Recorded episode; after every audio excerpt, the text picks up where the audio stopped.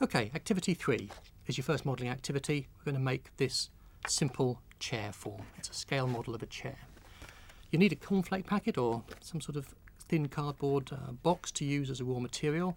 And I've redrawn the figure that appears in your modelling workbook on the inside of the cardboard box. But an even easier way of doing this would be to take a photocopy of the page. I've done a photocopy of my, my drawing here, but you could take a photocopy from the image in the workbook and then stick it down onto the cardboard, just simply like that, either using some sort of simple paper adhesive or uh, a, an aerosol glue. But I've redrawn it onto the card, so it's a simple case then of cutting out the shapes from the cardboard. Try and cut carefully to your lines.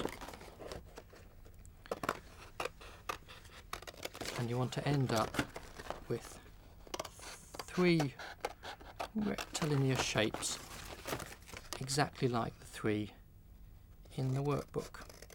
We have two sides and we have the seat and back. Now to get this to fold I need to score it and to score it I'm going to use my scissors and I'm going to use a safety rule. I put that onto the line that I've already drawn and draw that across like that. Put my scissors over there and then this then will fold to give me the seat and back. So I want to now attach the seat and back to the side. So we've got the line that indicates where it's going to go to. Simply hold that in place there. Take a piece of sellotape off my roll simply wrap that around like that.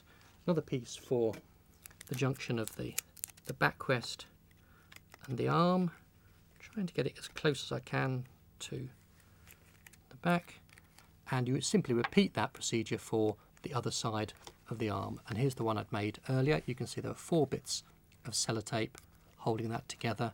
And we've got our scale model of a very simple flat pack chair. But don't throw that away. We're going to use that again in one of the sketching activities later in the workbook.